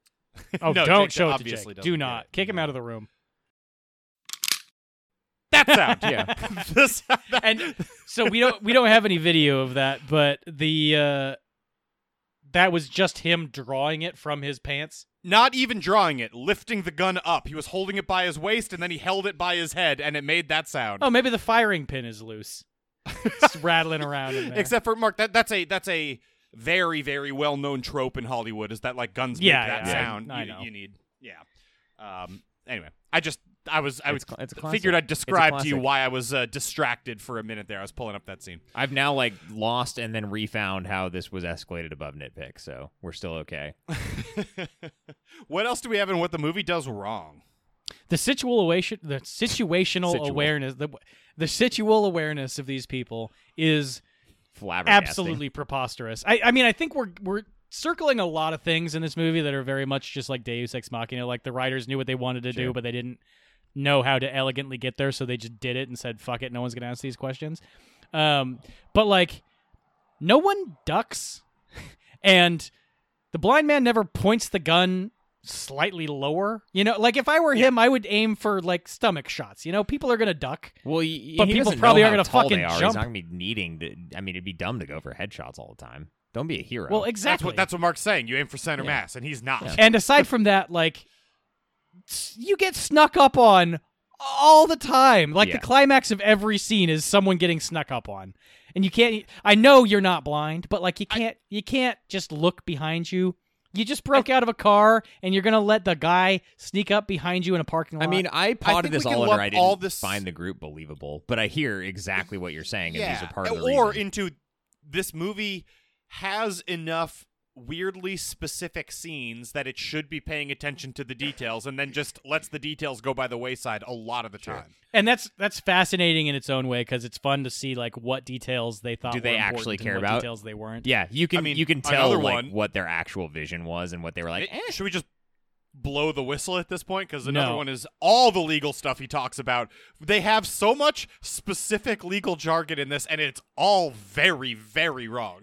You brought a gun. that means it's grand larceny. Major larceny. Mark. Major, Major larceny. larceny. Major larceny. I do want to just mention that I think it's this can be a good thing, and in fact, I think it's something that we like, but I didn't know where else to put it. And this adds one additional level of ratchet to it. Like this plot is a hat on a hat on a hat. There's three hats in this movie. And I we've talked before, well, I don't know, maybe we haven't talked before about hat on a hat type stuff. It's great in horror, right? You add the little extra twist and The it makes, Bartholomew Cubbins effect. Yes. Took the words right out of my mouth. Oh. Uh, but You don't know what I I'm know talking you're no, about. talking I all, haven't the fucking foggiest Thank you, what Jake. you're talking about. Who's Bartholomew Dr. Seuss story. He had ten thousand hats. Every time he took one off, there was another And it one was there. bigger and more the intricate. yeoman of the guard kept getting pissed off and trying to take his hat off because the king made him, but there just kept being more hats. But there everyone was more intricate. It was great. than the last. He was selling the jewels on the hats. Does he become the king eventually? I eventually can't his even hats remember. are worth so I'd much? have to go back and read that. I think he becomes the king because of the value of his. well, infinite yeah. I mean, fine. He's wearing. Eh, by the end of the book, his hat is like the size of Portugal. It's insane. Well, yeah, it's essentially just the Santa Maria. Seems as though he would be crushed under the weight of those hats. Nah, man, magic. One would think, but that's also why he's king. The n- strength of his neck. He can never be decapitated. Maybe. There is a full-on axeman. There, There there's is. an There- there's a executioner. dungeon He's about to. this. He he's wa- They try to cut his Yeah. head off, but the guy make the guy can't do it because his hat's in the way. man, I need to go back and read this. That's yeah, me time. too. Holy Yeah, I shit! remember the That's some good stuff. Yeah, he had a black hood on, As they do. but like this one was like a KKK hood, but black. It was weird. Yeah. Anyways, I just like that this was a thing that was written as a home invasion movie where the twist was that he keeps a woman in the basement, which I mean, as like three or four other movies that we've seen at this point. Uh, and then someone in the writing room was like, "Yeah, but also, what if he's blind the whole time? Ah, let's write this movie." Yep. it's a lot. Also, it hasn't been. I, I'm curious about the timeline because legal settlements take a long We're time. okay. Now This you woman is not want the whistle to be blown. visibly pregnant. Pull the fucking whistle. Jesus Christ. Go ahead. Eh, So this young woman vehicular manslaughtered his family, Yes. but then got off, which uh, presumes a trial, or they dropped charges. So that was of which would probably 10 years months, if because not a year. America. Jack, I think it was. I think it was major vehicular grand larceny. Thank you, Mark. Thank you. Major then- theft auto. then he kidnapped her, and then she was pregnant, but not showing. I have no idea how long it's. It like, could be any. It could be any amount there. of time. I mean, the the, the whole Yeah. trial period could have taken so long. Who knows, dude? That's It, it could have taken It so also- long. How would he I have would also have liked that her? backstory. How would he have I would have liked captured that backstory. well, he's clearly blind. capable. Yeah, but he's blind. Is that wh- just because he knows his ins- house. insert he knows his house Navy very SEAL well. strength? Yeah, they they often show him like actually a really cool thing, neat pick, like doing all the checks where he's like holding his hand up to know where the low beam in his basement Yeah. is, so he knows where he is. Right. He knows his house very well. Ostensibly, she didn't go to his house. He's able. He's able to sneak up on Rocky later in the movie in like a fucking half mile from his house, and I'll give him. He evoke the second half one mile- again. He knows. Um, he there's knows a a whole- mile radius around his house. There's a whole sequence well outside of his house uh, in the second. It doesn't movie. make So, I mean, it does just- not make it more believable. Blind, That's true. It make it blindness not a is his nitpick. blindness is his superpower. Okay. hey man, all your other senses are supposed Not to become more powerful. You know, that's what they say. Yeah. I just don't. Maybe believe she came to his house to apologize, and he was like, "You're not leaving." I was actually thinking about that as we were discussing it. Like, could he have, you know, called her up and been like, "Hey, you know, just want to Um, just come apologize. water under the bridge. I this, also- come over for tea." And then I just- also think it would be. I also think it's like a really Come over to funny. my creepy house in abandoned Hungary. yeah. I'll buy you some plane tickets. Uh, I also think it could be like a really funny fan theory that he, or not funny, but super dark. Maybe he just doesn't understand how pregnancy works, and he can just like inject, you know, his seed into people, like no matter where they are in their Twenty cycle, fluid ounces of and as- semen. assume they get That's what something the movie does wrong. That was gratuitous. We didn't talk about that, but that didn't a whole need to be turkey in there. That full. sucked. Yeah, it was too With much. the hair in it. That the whole sucked. turkey. it's too much. I just like don't even want to talk about it for once. You know, it's just Yeah, it sucks. That's fair. They didn't. I mean, honestly, like I, I did kind of pot it with how some of this stuff. eh, It's too much. It's so much too much that I would agree with putting in what the movie does wrong, Jack. They didn't have to do that I at mean, in all. the, in the grand scheme of all the shit we've seen, it's really not that much. But it But doesn't, also, it's too it doesn't much. it doesn't fit in the vibe of that's this. where like, that's more where I'm at. Yeah, I mean, if this was probably in, somewhat PG thirteen home invasion Uh, slash. it is- it's, it's- a hard. it's a gratuitous. hard. It's just gratuitous. it. It didn't feel right to me. yes. That's fair. They ratcheted. How much do you want to know about on a how hat on a hat on a hat. legally wrong the kid is with everything he says? All of Alex. it. Yeah, give us give us a rundown. So the f- first thing he says is don't steal uh, that the only correct thing he says is don't steal stuff over $10,000 which in most places would escalate some places it's a 1000 but would escalate it from larceny to grand larceny or from petty theft to grand theft depending on the jurisdiction Major. whatever it is. But everything he says after yeah he, he but he doesn't say grand he says major. Everything he says after that is wildly wrong including uh the the he, you've brought a gun now he can shoot you michigan has a castle doctrine and self-defense all Castle that means doctrine? is Yeah, um, all castle doctrine means is you have no duty to retreat if you're in your Is home like pan when shot? somebody threatens you. Yeah, It's like pan shot. It's a lot like pan shot. Jake. Thanks. as as Jack Um, famously described, it means that once he asks you to leave once, he can fully body slam you in his entryway. You you don't have to ask them to leave at all mark it's just that you, with with usual self-defense right when you have a subjective and objective fear of being injured or dead you can retaliate in self-defense as It much has as to be is both. necessary except for you have yes subjective and objective has How could be it be objective? on I mean, both fronts you have to acknowledge that you're in danger. For- you- How could it be objective but to- not subjective, and still you could do it? Jake, you personally have to be uh, scared for your life, but also a reasonable person in your shoes would have to feel scared for your life. So if you're like scared of everything, Mm-hmm. if I walk into your house with like a you know a letter opener and you're like, holy shit, he's gonna kill me, you probably can't. I feel shoot like it'd be really hard to do the to open opposite a way, letter. though. To prove that you didn't do it that way. Like if, if you're just I mean, like a, a major badass and you're scared of nothing, so like a reasonable person would be, but you're not, but you just decide to tee off on somebody, and then you're like, no, I was That scared. would happen. No, that happens all the fucking time, and especially because they're bragging about what a beef. No, but you have to be a They're better not actor. scared of anything. Yeah, isn't Oh, that sure. specifically what the stand your ground guy from Florida from like five years ago was, where he like was completely chill and then just shot a guy and was like, "Yeah, I was scared." Yeah, but he got. That's off, so because that you got to be a sucked. better That's actor. exactly. I mean, that prosecutor also did a horseshit job because the whole system is racist and bad. But Okay. um, we don't need to get into There- all there- of that. We're not we're not going to go all the way down that path tonight. But either way, and and then, but then, in addition to the subjective and objective reasonableness of your Reasonable. fear, you also don't just get to then immediately go to deadly force. You have a duty to retreat if you can do so, Mm-hmm. unless you're in your home. That's what the castle doctrine is. Then you don't have to retreat. yeah. What if your house isn't a castle? Well, It's more of a cottage. fuck, Your castle. Mark. America's for the rich, but Yeah, get the Yeah, fuck that's out. God.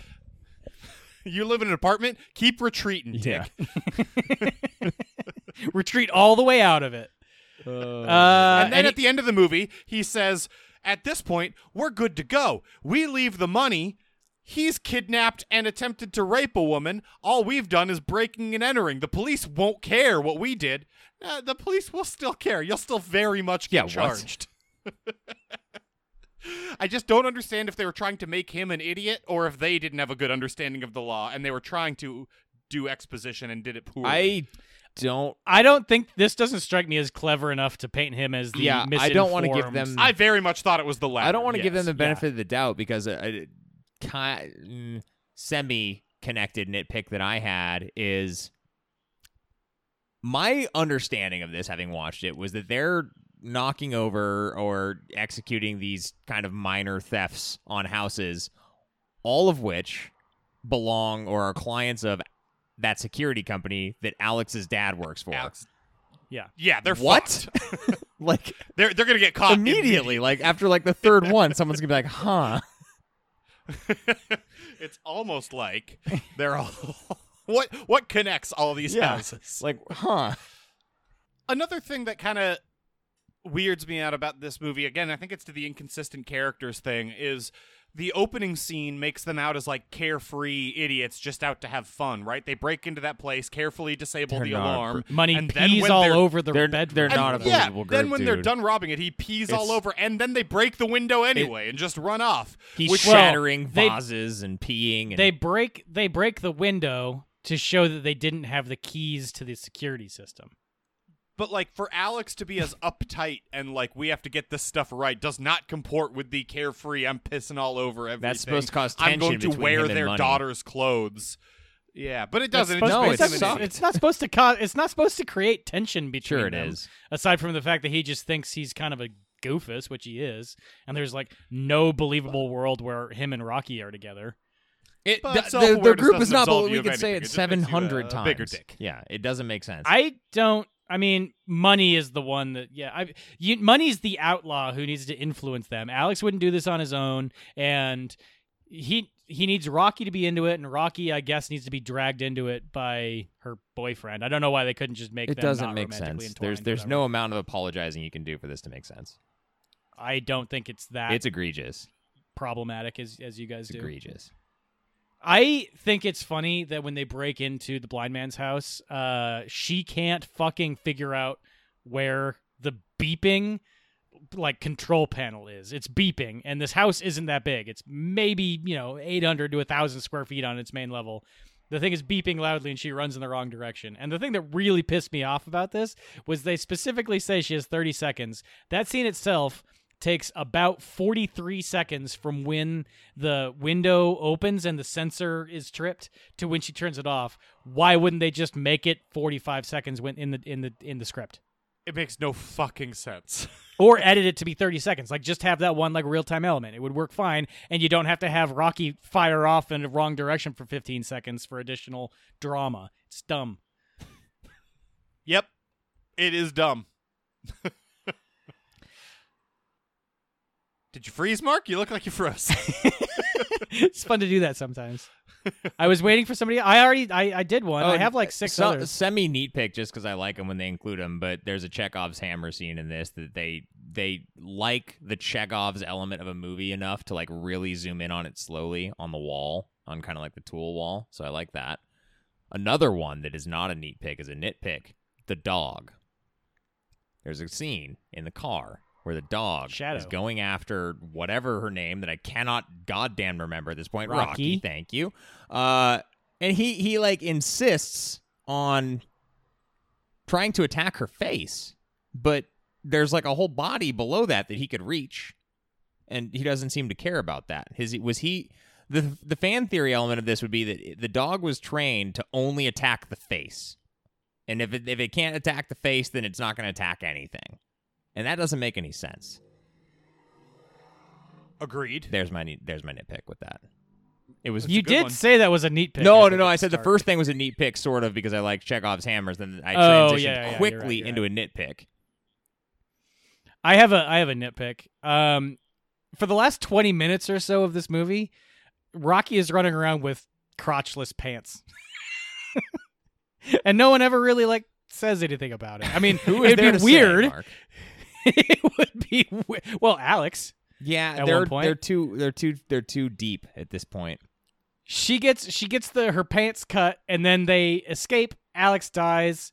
She runs the parking lot. You have the parking lot sequence. She gets dragged back, and then she kills the guy, and then she runs away again. And Mhm. she's wearing crotchless pants the whole time. I just think that's kind of funny. I mean, it's fucked up because it's a breeding dungeon, but also it's kind of funny. breeding dungeon.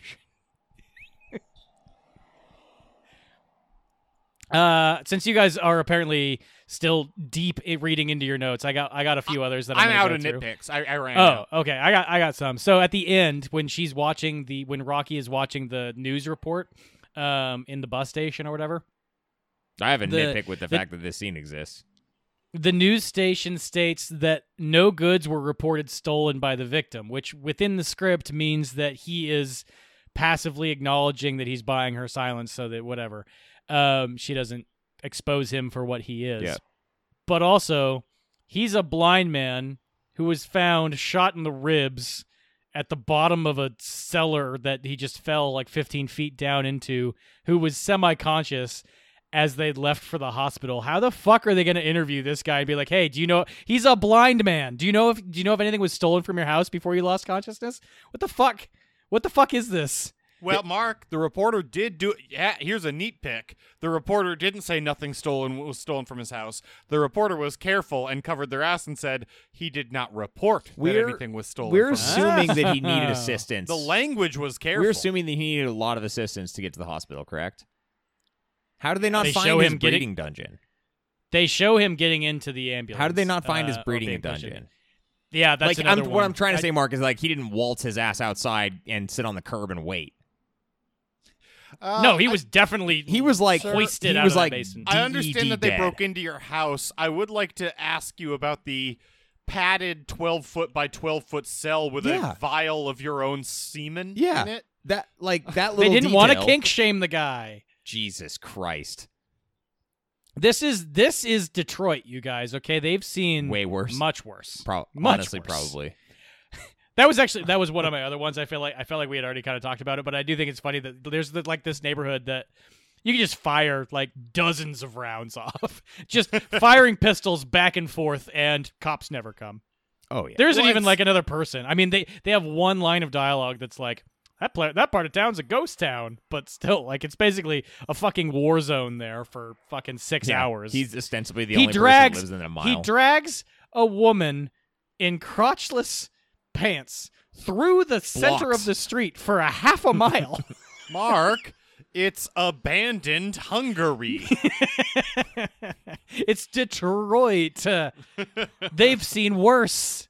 It's a Tuesday. they exactly. for sure have seen worse. I also just love the trope that all blind people are extremely sensitive to loud noises, and as soon as that alarm system goes off, he turns into Daredevil when there's like a pipe that's ringing in the background. I mean, it, goes back to the ringing in the ears thing, right? They sometimes they do the tinnitus thing after a gunshot, but it never happens to him until the alarm later, and it happens every third time to the other characters. Yeah, exactly. I lastly, I have I have two nitpicks with IMDb in general. Um, not really in general, specific to this movie, but IMDb related things. One of the trivia points is that Fede Alvarez got inspiration for this from growing up in Uruguay. Jesus. What? What does that even mean? What part of this was inspired by growing up in Uruguay?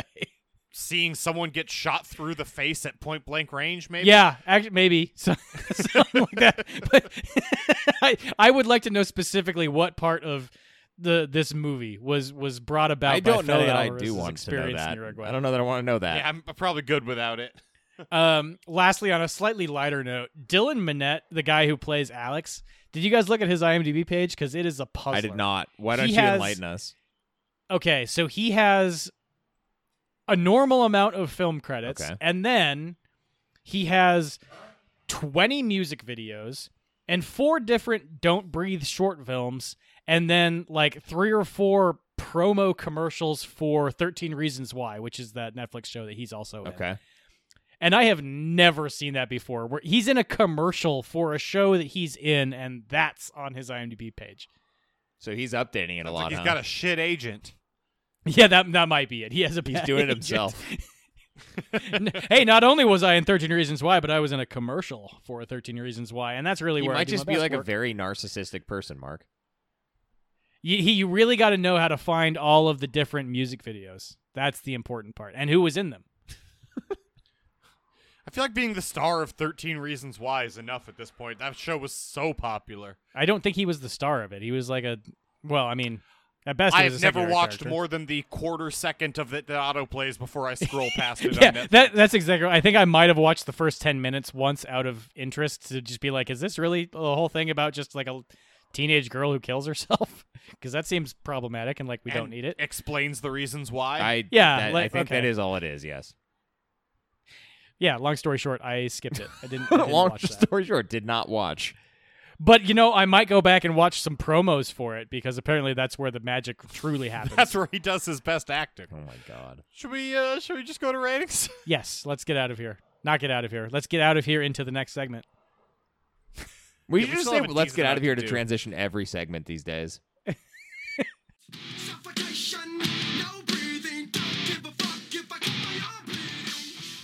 We over at AZ Horror use a one through ten rating system to rate the movies we watch. For one, think of a Daniel Kaluuya would rate how clean they did him. He did me dirty, He did me dirty, He did me dirty, He did me dirty. Am I on? Is this on? Is this on? Alright, cool. And for ten, think of how Frank would rate Tommy Tune's dancing. Tommy Tune is a very good dancer. You ever see Tommy Tune dance? George? Stories, first category to rate these movies. Jake, I'm randomly picking you to go first because Mark made me self-conscious. Well, I was the first one to go first too much. I think that's okay.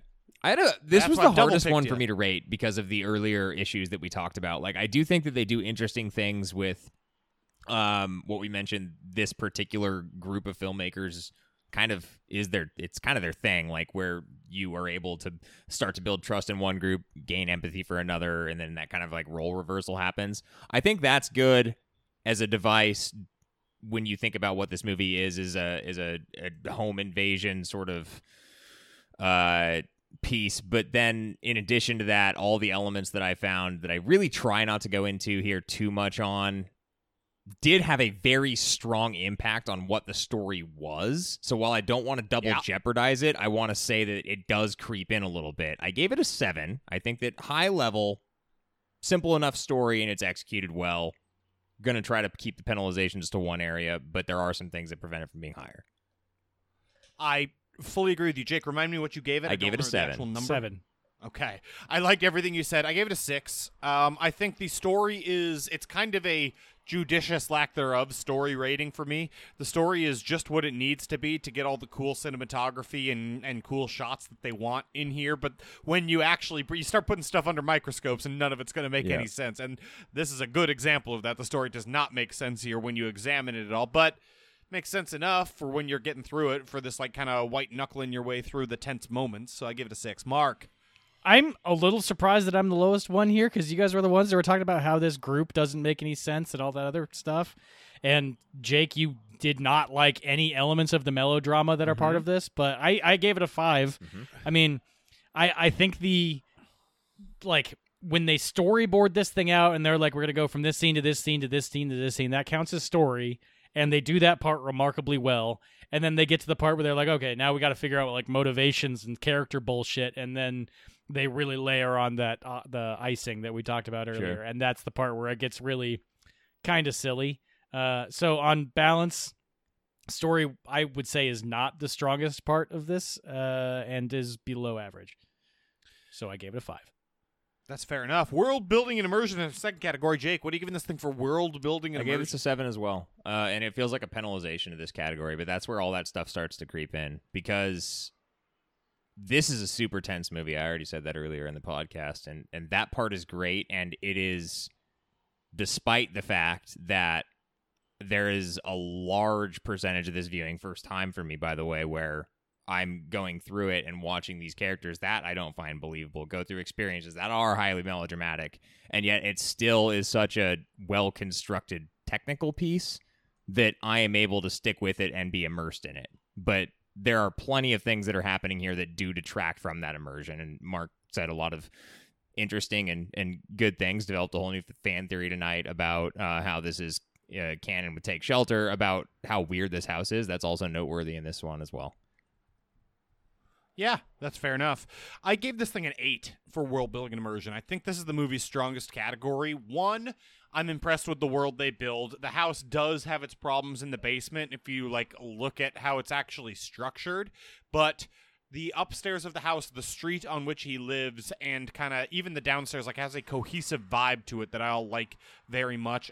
Not to mention the fact that this movie is immersive as hell. It does make me not really think about all the plot holes as they're happening. Like it's it's the re- I guess I might be what's reverse double penalized, double jeopardizing it. Like I might be double crediting Sure. it for this, but like th- this is I didn't think about like how the characters don't make sense. I was just engrossed in always being able to kind of root for someone. Um, you know, as you're going through this thing, feeling tense enough that it's it's it's for whoever is it's happening to. I- I, I am makes tense for that. yeah, I think person. that makes So sense. Mine was like me, a, it's- a it's- weird, it's like both can be true sort of situation, which I don't think I've experienced before. Yeah, I agree. So I'm giving it an eight. Mark, what about yourself?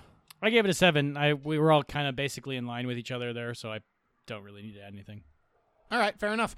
That's going to take us into scare factor. Jake, what is your scare factor? Scare factor. score? This one comes from do like pucker your butthole tenseness sequences that are going to last for a duration of a film impact you, and does gritty violence impact you when it's displayed, and does really fucked up stuff impact you when it's really displayed. And I think that the way it balanced that was was essential because that gritty violence and the really fucked up stuff was not there for much of the film. Uh, so you weren't desensitized to it. It hit you harder because so much of it was after really tense sequences. Uh, that said, there's still like a bit of a cap on like that tension element being a primary scare driver when I think about what a horror movie is. So it prevented me from going too high. I gave it a six. I think that this is so tense that it still provides me with an experience that I am totally happy to to take as a horror fan, but it is a different one for sure. Yeah, uh, Jake, I'm kind of in lockstep with you here too. I gave it a six. I mean, they're they're. I, I do want to call out specifically how hard the opening kill hit me both viewings. Like I even kind of forgotten how impactful it was. The Oh, money? gun, like yeah, money's kill through. You know that that is so visceral and hits you so hard. And then the semen baster is so gross and so horrible. It is scary.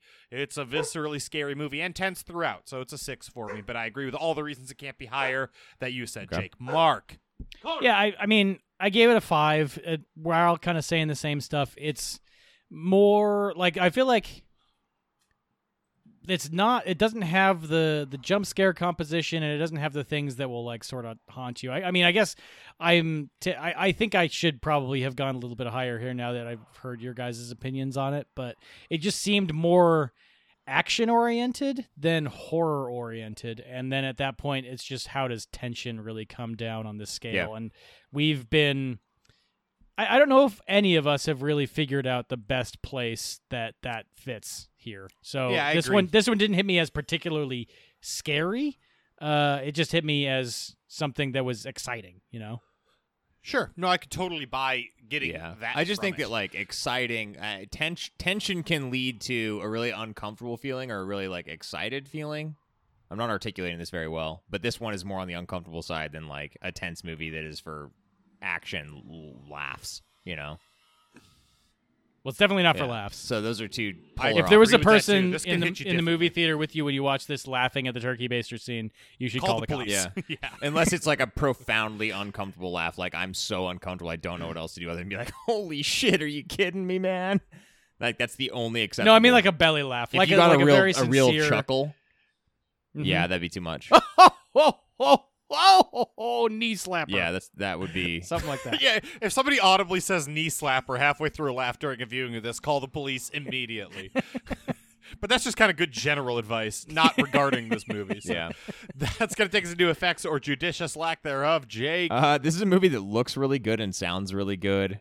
Uh, the sets are interesting, if not it's something you shouldn't think too much about. I, it's not judicious lack thereof, but it also kind of is. It, it's it's it's a, it's a hard one for me to to pin down, but what I kind of settled on is that more than most movies, the impact that the sound design in particular has on me as a viewer was significant. And I ended up giving this a seven and a half, despite there not being like a ton going on here. But that being said, I I would understand if you went either higher because you were blown away by some of the technical details of it, or lower because there wasn't like an immense amount going on compared to some other movies. So I'm interested in this one for sure. Yeah, I went eight actually, and I understand your kind of reticence to like pin it down on a score because there is some lack of attention to detail on a lot of the stuff, but also so much of it is so good. Mark, I think you hit the nail on the head pretty early on in the episode when you talked about the cinematography, not just the actual physical cinematography, but the transition effects of the camera going from the basement to you know, kind of giving you a little peek at what's going on on the upper floor of the house, passing through stuff. The actual cinematography is really cool. The digital cinematography is really cool. Their eyes look good. The sound design is really good. The effects are kind of great throughout this thing. I guess just But they just aren't doing degree of difficulty crazy, you know? and attention to detail are what's preventing it from going higher than an 8, but still very high for me, Mark. Yeah, I mean, shout out one more time to Pedro Luque Mm-hmm. who did the uh, the cinematography. He did a great job Yeah. here. I mean, I'm right in the same neighborhood. I, I sided with Jack on this one. I gave it an Sure. eight. I mean, I this one I, I think that was one of the things that hit me on rewatch was how much better this looked than I remember it. And I don't know if that's a good thing or a bad thing. Why would I think when I went into this originally, well, because it didn't it didn't stick. Oh. I don't know. You watch a lot of movies. I think that's whatever. I think I think when I went into this originally, I was expecting it to be a bit of a lower bar, and I was pleasantly surprised. But I had kind of already couched it as that, and that was one of the things that stuck with me. And now going back, I was like, oh, this is actually this movie's actually kind of belongs in a higher echelon than where I had initially. Maybe set I need to see it twice. It's really well made. I agree with everything already. It's really, though, really so. well made. Yeah. Yeah. That's going to take us into overall. Jake, what is your I- overall score? A seven, just like pretty much all my other ratings. Pan- like, eh, that'd be about the average. We don't need to do that exercise anymore. I gave it a seven. Uh, this is a good movie. It is Your average is a six point one one nine. okay. So I gave it a little bit of a tilt up. That's that feels right here. I, this your sorry, your my bad. Your global oh. average Oh. of all of the movies we have not what I'm reviewed is six point one one nine. interesting, but a different topic, I suppose. I thought you were talking about how you always give movies sevens, which is true. No, I gave a lot of I gave a lot of ratings in this one near seven. I was whatever. I'm not gonna do I math see. in my head. My head hurts. Too bad for that I- right now. Whatever. This is an I gave it a seven interesting, well, intense Jake. movie that I'm I'm happy I saw. I don't know that it's one that I would ever go back to, nor do I have interest in seeing a sequel, for whatever that's worth.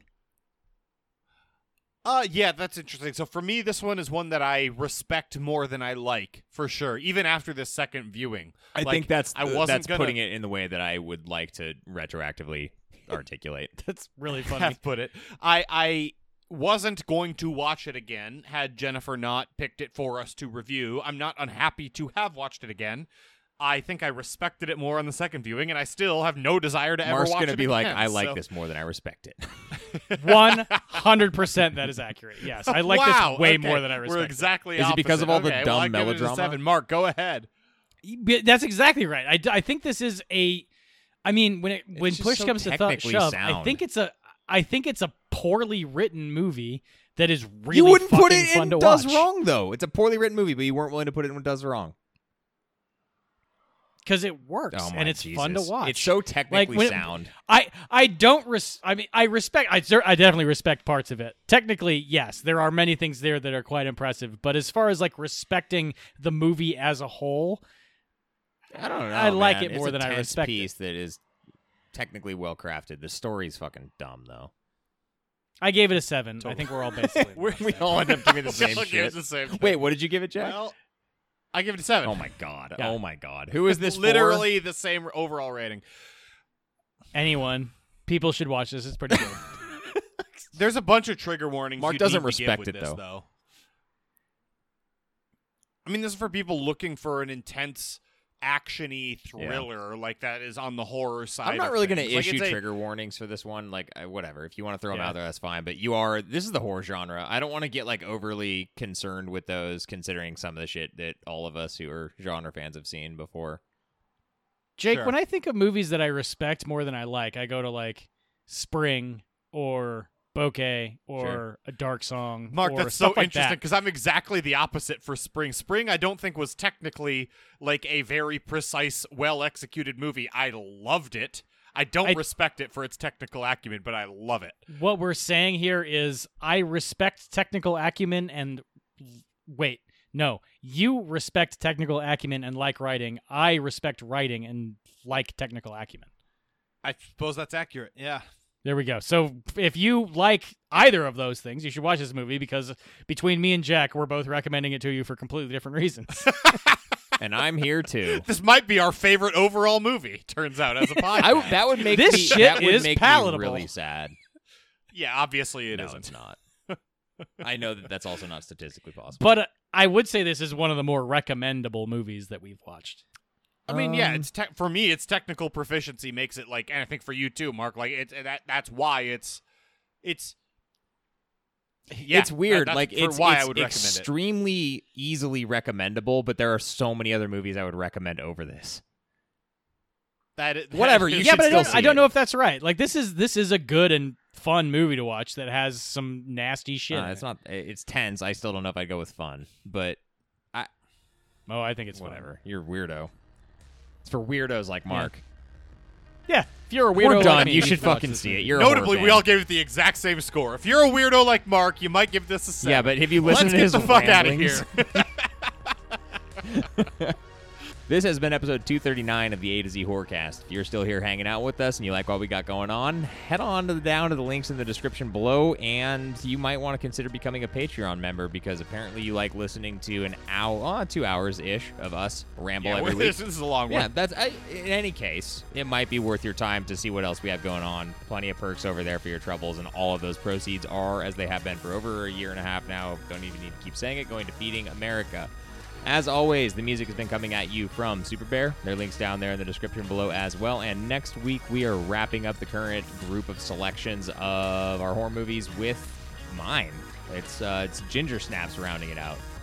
A movie that Oh, I have not yeah, seen dude. in a long time. Never It's seen it. That's been good. a while. At least I I like movies that we can get in there that someone has not seen. For sure. No, I'm very pleased with that. And that will be coming at you roughly one week from today. Until then, get your buddies, grab some beers, and go watch some horror movies. Have a great week, everybody.